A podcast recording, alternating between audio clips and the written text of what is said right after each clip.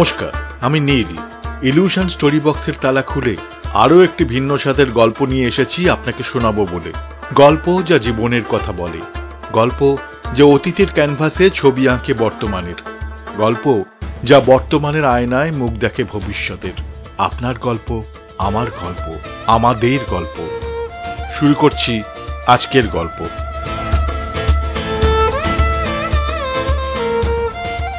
আজকের গল্প সাদাত হোসেন মন্টর খালেদ মিয়া।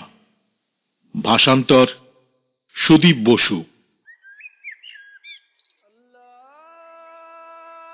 মমতাজ খুব ভোর থাকতে থাকতে ঘুম থেকে উঠে তিনটে ঘর সাফসুত্র করার কাজে লেগে যায়। এটা তার অভ্যেসে দাঁড়িয়ে গেছে। সিগারেটের টুকরো, পোড়া দেশলাই কাঠি, এটা সেটা ঘরের প্রতিটা কোণ থেকে জড়ো করে সে। তারপর বাইরে ফেলে দেয়। ঘর পরিষ্কার করবার কাজ শেষ হলে তবে তার শান্তি। স্বস্তির নিঃশ্বাস ফেলে সে। তার বউ তখনও বারান্দায় ঘুমিয়ে থাকে। বাচ্চাটা দোলনায়। এত ভোরে উঠে ঘরদোর পরিষ্কার করার কারণটার কিছুই নয়। মমতাজের ছেলে খালেদ সবেমাত্র হাঁটতে শিখেছে। এবং এই বয়সের আর পাঁচটা বাচ্চার মতোই সে মাটির থেকে যা পায় তাই তুলে মুখে পুড়ে দেয়।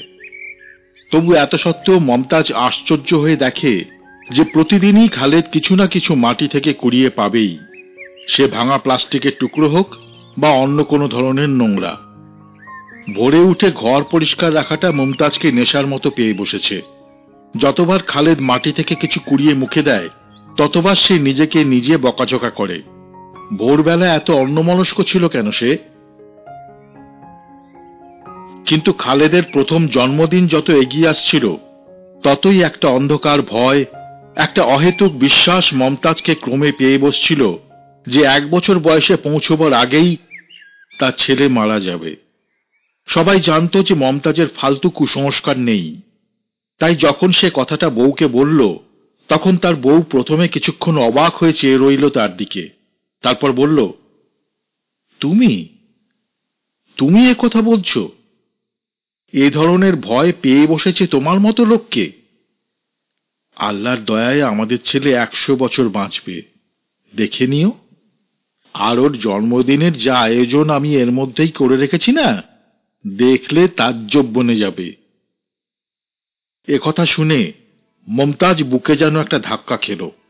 সেও তো প্রাণপণে চায় তার ছেলে দীর্ঘজীবী হোক। কিন্তু এই ভয়টাকে কীভাবে কাটাবে সে, কে জানে? খালেদের স্বাস্থ্য ছিল বেশ ভালো। এক শীতের বিকেলে খালেদকে নিয়ে রাস্তায় ঘুরে আসবার পর মমতাজের গৃহভৃত্ত মমতাজের বউকে বলল, বেগম সাহেবা, বাচ্চাটার গালি এত রুজ লাগাবেন না, কারও নজর লাগতে পারে।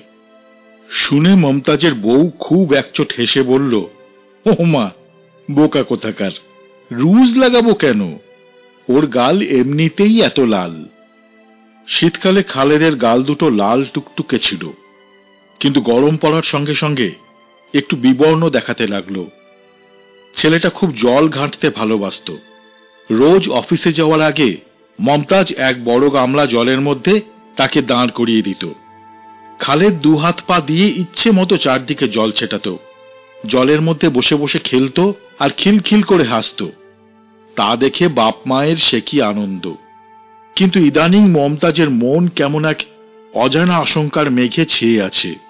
সে ভাবল, আল্লাহ, আমার বউয়ের কথাই যেন ঠিক হয়। খালেদের মৃত্যু ভয় কেন যে আমাকে এমন পেয়ে বসেছে? ছেলে তো আমার বেশ সুস্থ সবল। অন্য অনেক বাচ্চার থেকে বেশি জন্মনে কেন সে খামোখা মারা যাবে? আচ্ছা আচ্ছা আমি কি তবে পাগল হয়ে যাচ্ছি? হ্যাঁ? নাকি নাকি ওর প্রতি অতিরিক্ত ভালোবাসা থেকেই এই ভয়? প্রত্যেক বাবাই কি তার ছেলেকে এত বেশি ভালোবাসে? প্রত্যেক বাবাই কি এই একই ভয় নিয়ে বেঁচে থাকে? কি হলোটা কি আমার? হ্যাঁ? ঘর তিনটে ঝাঁট দেওয়া হয়ে গেলে মমতাজ মেঝেতে মাদুর বিছিয়ে বালিশ ছাড়া আধ ঘণ্টা শুয়ে জিরিয়ে নেয়। আজ সে শুয়ে শুয়ে ভাবছিল, পরশু আমার ছেলের প্রথম জন্মদিন। এক বছর বয়স পূর্ণ হবে খালেদের। যদি ভালোই ভালোই বিনা বিপদে দিনটা কেটে যায়, তবে আমার বুকের বোঝা অনেকটা লাঘব হবে। ভয়টা অনেক দূরে সরে যাবে। সবই এখন আল্লাহর হাতে। চোখ বন্ধ করে সে এসব সাত পাঁচ ভাবছিল। তখন হঠাৎ তার মনে হলো, একটা ভারী কিছু এসে তার বুকের ওপর পড়ল। সে দেখল, খালেদ, পাশে তার বউ দাঁড়িয়ে আছে। তার বউ বলল যে বাচ্চাটা নাকি গতকাল সারা রাত ধরে ছটফট করেছে। ঘুমের মধ্যে শিউড়ে শিউড়ে উঠেছে বারবার। যেন ভয়ে। মমতাজ টের পেল, ছেলেটা এখনও অল্প অল্প কাঁদছে। সে খালেদের মাথায় হাত রেখে বলল, আল্লাহ তোকে রক্ষা করুন। তার বউ খুব রেগে গেল এ কথা শুনে। কি যা তা বলছো বলো তো? হ্যাঁ? তোমার ওই ভয় আর যায় না। আরে খালেদের সামান্য জ্বর হয়েছে মাত্র। ও কমে যাবে। এটা খুব সাধারণ একটা ব্যাপার। বউ চলে গেল। মমতাজ খুব সাবধানে খালেদের গায়ে হাত বোলাতে লাগল। ছেলেটা মমতাজের বুকে মুখ রেখে উপুর হয়ে শুয়েছিল আর মাঝে মাঝে ঘুমের মধ্যেই কেঁপে কেঁপে উঠছিল। হঠাৎ সে জেগে উঠল। বাবাকে দেখতে পেয়ে সে তার বড় বড় কাজল কালো চোখ মেলে হাসল। মমতাজ ওর কপালে চুমু খেল। বলল, কি হয়েছে রে? খালেদ মিয়া? হুম? এত কাঁপছিস কেন? খালেদ মিয়া বাবার বুকে মাথা রেখে আবার ঘুমিয়ে পড়ল। মমতাজ ওর গায়ে হাত বোলাতে লাগল আর বলতে লাগল, আল্লাহ আল্লাহ, আমার ছেলে যেন দীর্ঘজীবী হয়, আল্লাহ। খালেদের এক বছরের জন্মদিন। মমতাজের বউ খুব ঘটা করে আয়োজন করেছিল। তার সব বান্ধবীদের নিমন্ত্রণ করেছিল। জন্মদিনে পড়বার জন্য বিশেষ জামা নামই দর্জিকে দিয়ে সেলাই করিয়েছিল। খাবারের মেনুও ছিল জব্বর। কিন্তু মমতাজের এসব পছন্দ ছিল না। সে মনে প্রাণে চেয়েছিল জন্মদিনটা নিঃশব্দে কেটে যাক। এমনকি তারও যেন মনে না পড়ে। কেটে যাওয়ার কয়েকদিন বাদে যেন তার মনে আসে জন্মদিনের কথাটা। খালেদ আবার ঘুম ভেঙে উঠল। মমতাজ ছেলেকে বলল কিরে, বাবাকে সালাম করবি না? তা শুনে খালেদ তার ডান হাতের ছোট্ট ছোট্ট নরম আঙুলগুলো কপালে ঠেকালো। মমতাজ বলল, বেঁচে থাক বাবা। সঙ্গে সঙ্গে তার বুকের ভেতরটা এক অজানা কষ্টে মোচড় দিয়ে উঠল। গুটি গুটি পায়ে খালেদ ঘর থেকে বেরিয়ে গেল।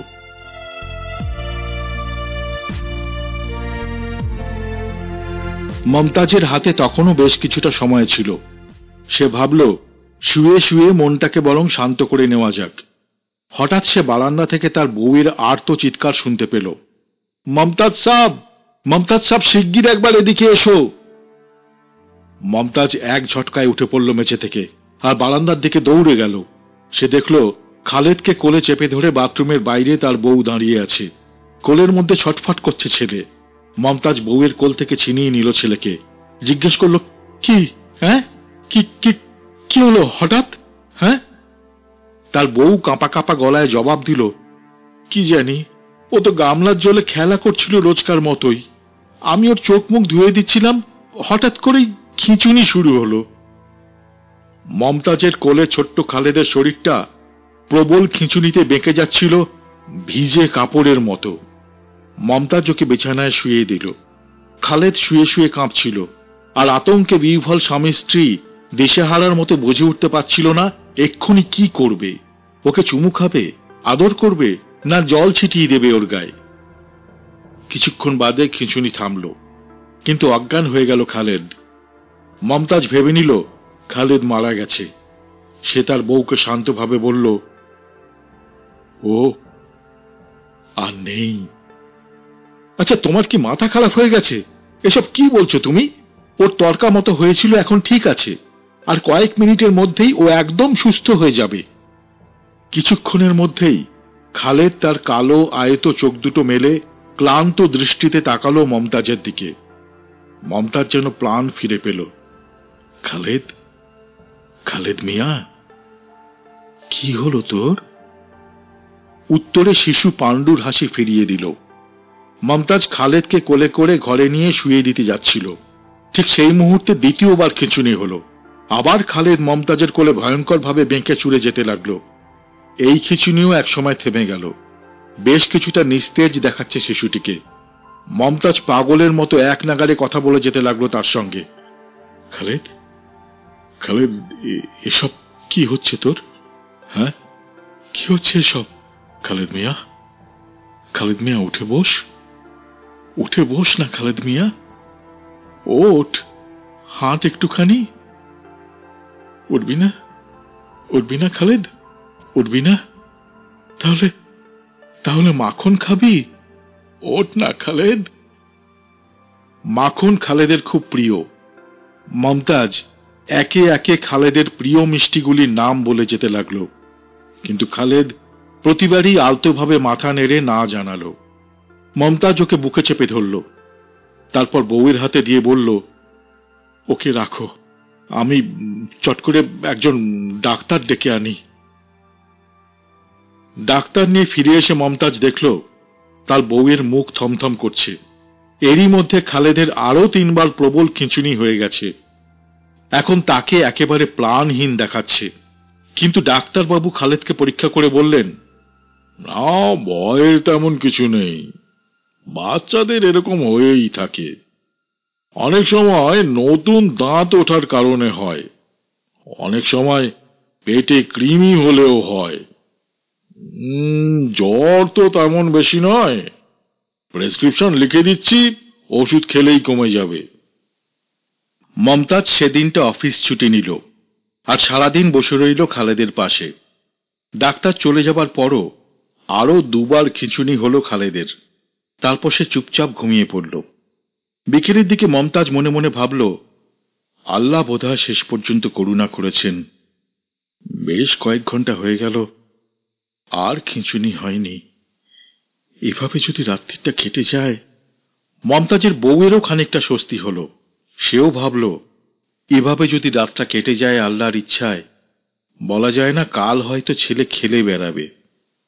প্রতি ঘন্টায় ঘন্টায় ওষুধ খাওয়াতে হচ্ছিল খালেদকে। তাই মমতাজ ঘুমিয়ে পড়ার ভয়ে আর শুল না।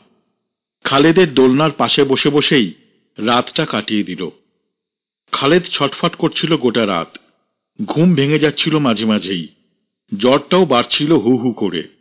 সকালবেলা খালেদের একশো চার ডিগ্রি জ্বর এলো। ডাক্তারবাবুকে আবার ডাকা হলো। তিনি বললেন, না, চিন্তার কিছু নেই। ব্রঙ্কাইটিস হয়েছে। ওষুধ লিখে দিচ্ছি। তিন চার দিনে ভালো হয়ে যাবে। ডাক্তার চলে গেলে পর মমতাজ খালেদকে এক ডোজ ওষুধ খাইয়ে দিল। কিন্তু তাতে অবস্থার হেলদোল কিছুই হলো না। সকাল দশটার সময় একজন বিখ্যাত ডাক্তারকে ডাকা হলো। তিনি খুব ভালো করে পরীক্ষা করে বললেন, চিন্তার কারণ নেই, সব ঠিক হয়ে যাবে। কিন্তু সব ঠিক হলো না। বিখ্যাত ডাক্তারের ওষুধও কাজ করল না। খালেদের জ্বর বাড়তে লাগল। মমতাজদের কাজের লোক বলল, সাহেব, এটা অসুখ নয়। খালেদের ওপর কারও নজর লেগেছে। আমি এক্ষুনি একটা টোটকা নিয়ে আসছি।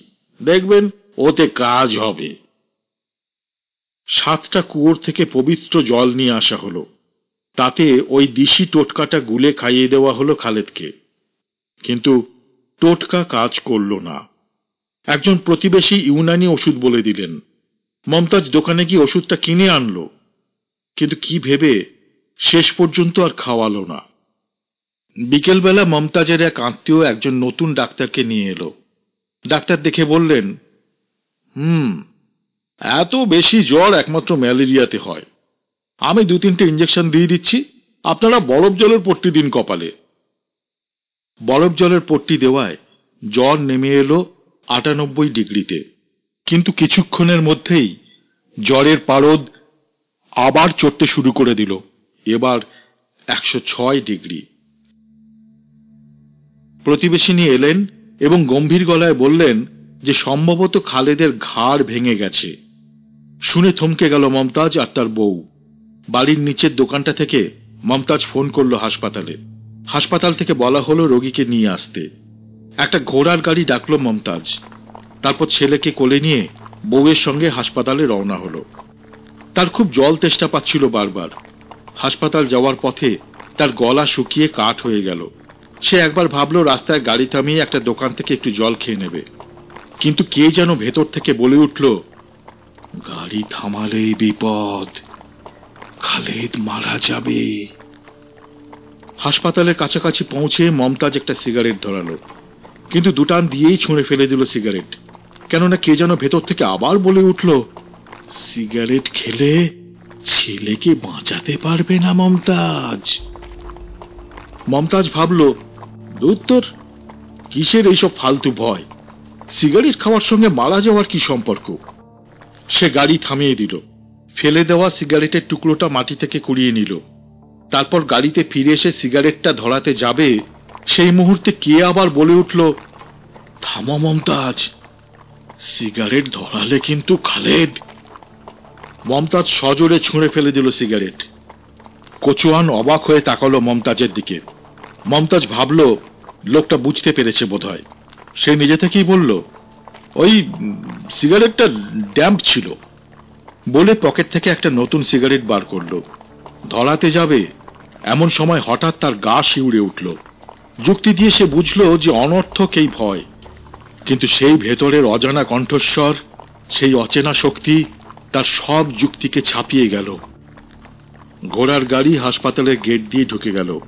মমতা ছুঁড়ে ফেলে দিল না ধরানো নতুন সিগারেট। ভয়ে খান খান হয়ে ভেঙে যাচ্ছিল সে। হাসপাতাল কয়েক মিনিটের মধ্যেই খালেদকে ভর্তি করে নিল। হাসপাতালে ডাক্তারবাবু বললেন ব্রঙ্কিয়াল নিউমোনিয়া। অবস্থা খুবই খারাপ। খালেদের জ্ঞান ছিল না। হাসপাতালের বেডে ওর শিওরের কাছে বসেছিল ওর মা। দু চোখের দৃষ্টি দুরাশায় ভরা। ঘরের পাশেই বাথরুম। মমতাজের হঠাৎ আবার খুব জল তেষ্টা পেল। সে বাথরুমের কল খুলে সরাসরি জল খেতে লাগল। হঠাৎ আবার সেই কণ্ঠস্বর, কি করছ কি মমতাজ? জল খেলে ছেলেটা বাঁচবে? কিন্তু এবার আর মমতাজ ওই সব কথাকে পাত্তা দিল না। সে পেট ভরে জল খেয়ে নিল। তৃষ্ণা মিটে গেলে সে আবার ঘরে ফিরে এলো। লোহার বেডের উপরে খালেদ শুয়ে আছে, বিবর্ণ জ্ঞানহারা।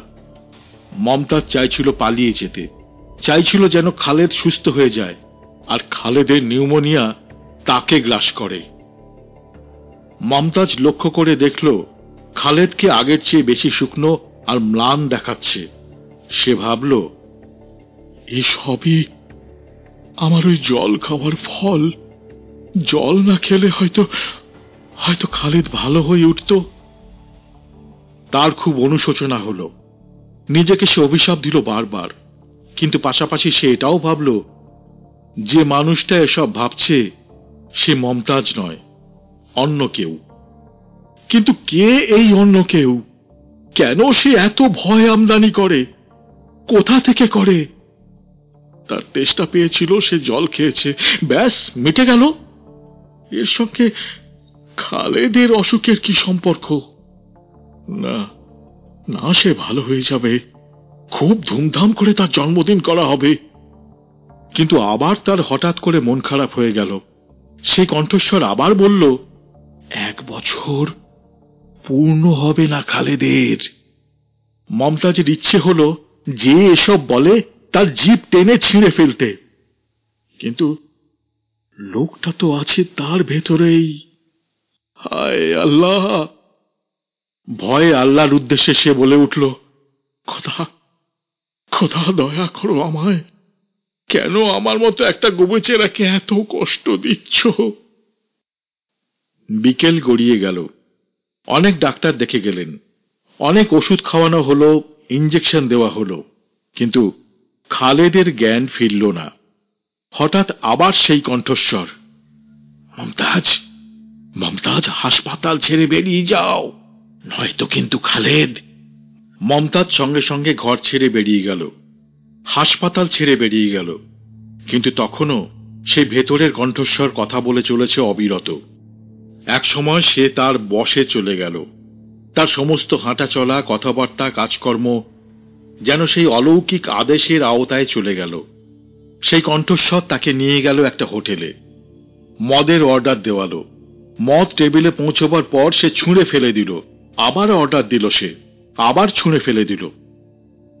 এক সময় হোটেল থেকে বেরিয়ে এলো সে। মদের আর ভাঙা গেলাসের দাম চুকিয়ে দেবার পর। বাইরে সবকিছু চুপচাপ। শুনশান কেবল তার মনের মধ্যেই যত ঝড়ঝাপটা, সে হাসপাতালে ফিরে গেল। খালেদের ঘরে ঢুকতে যাবে হঠাৎ সেই আদেশ। ওখানে আবার কেন যাচ্ছ মমতাজ? খালেদ তাহলে সে ঘুরে দাঁড়াল। হাসপাতালের লাগোয়া একটা পার্ক ছিল, সবুজ ঘাসে ঢাকা। সেখানে একটা বেঞ্চের উপর শুয়ে পড়ল সে। তখন রাত প্রায় দশটা। গোটা পার্ক স্তব্ধ আর অন্ধকার। মাঝে মাঝে শুধু পথ চলতি গাড়ির হর্ন শোনা যাচ্ছে। হাসপাতালের দেওয়ালে টাঙানো একটা ঘড়ি। মমতাজ শুয়ে শুয়ে ভাবতে লাগল, খালেদ বাঁচবে তো? কেন যে এইসব শিশু জন্মায়, যাদের বছর না পেরোতেই চলে যেতে হবে? না না না না না, খালেদ খালেদ নিশ্চয়ই ভালো হয়ে যাবে। হঠাৎ আবার সেই ভয় চেপে ধরল তাকে। সে চিট হয়ে শুয়েছিল। সেভাবেই শুয়ে থাকতে আদেশ করল সেই কণ্ঠস্বর।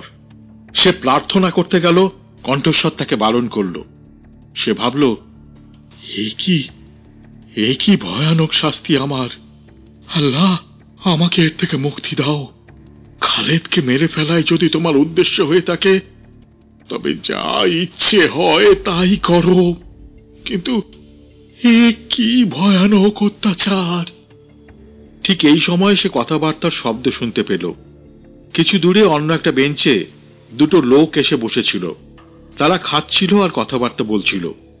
কি সুন্দর বাচ্চাটা, না? সত্যি মাটার দুঃখ চোখে দেখা যায় না। সত্যি রে, মাটা সব ডাক্তারদের পায়ে পড়ছে। হুম, আমরা তো যথাসম্ভব চেষ্টা করছি বাঁচানোর হ্যাঁ ঠিকই, কিন্তু বাঁচানো অসম্ভব। হ্যাঁ আমি তোর মাকে বললাম, আল্লাহকে ডাকা ছাড়া আর কোনো উপায় নেই। এই সময় একজন ডাক্তারবাবু চোখে পড়ল মমতাজকে। তিনি চিৎকার করে ডাকলেন, এই যে ভাই, ওখানে কি করছ? এদিকে এসো। মমতাজ ডাক্তার দুজনের কাছে এসে দাঁড়াল। একজন জিজ্ঞেস করলেন, তুমি কে? শুকিয়ে কাঠ হয়ে যাওয়া ঠোঁটের উপর জিভ বুলিয়ে মমতাজ বলল, আমি আমি একজন রোগী। হ্যাঁ যদি রোগী হও তো পার্কে নয়, ওয়ার্ডে যাও। একজন রুক্ষভাবে বললেন।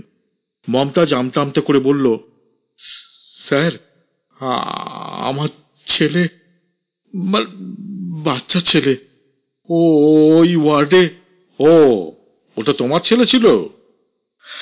হ্যাঁ স্যার। সম্ভবত ওকে নিয়েই আপনারা আলোচনা করছিলেন না? আমার ছেলে স্যার। খালেদ। ও তুমি ওর বাবা? আচ্ছা ঠিক আছে ওয়ার্ডে যাও। তোমার বউ একা রয়েছে। হ্যাঁ হ্যাঁ স্যার। বলল মমতাজ। তারপর হন হন করে হেঁটে গেল হাসপাতালের দিকে। সিঁড়ি দিয়ে ওঠার সময় মুখোমুখি তার কাজের লোকটির সঙ্গে দেখা। মমতাজ লক্ষ্য করল সে কাঁদছে।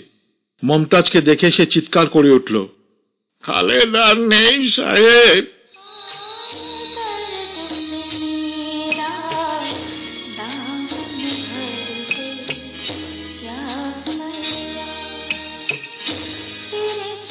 মমতাজ ঘরে ঢুকল। দেখল তার বউ মেঝেতে শুয়ে রয়েছে। একজন ডাক্তার ও একজন নার্স তার জ্ঞান ফেরানোর চেষ্টা করছে। মমতাজ খালেদের বেডের পাশে গিয়ে দাঁড়াল। খালেদ শুয়ে আছে। দু চোখ বোঝা। মুখে এক ধরনের প্রশান্তির ছাপ, নাকি মৃত্যুর। মমতাজ ওর রেশম কোমল চুলে বিলি কেটে দিতে লাগল। মমতাজের গলার কাছটায় কি যেন একটা দলা পাকিয়ে উঠছিল। অস্ফুট গলায় সে বলল খালেদ খালেদ মিয়া, একটা মিষ্টি এনে দেবো খাবি? খালেদ খালেদ? ছোট্ট খালেদ মাথা নাড়ল না। তখন মমতাজ উন্মাদের মতো চিৎকার করে বলল খালেদ মিয়া খালেদ মিয়া তুমি তো চলে গেছো। আমার আমার আমার ভয়টাকে এবার তুমি নিয়ে যাও। এ কথায় মনে হলো বাচ্চাটি মাথা নেড়ে সম্মতি জানালো।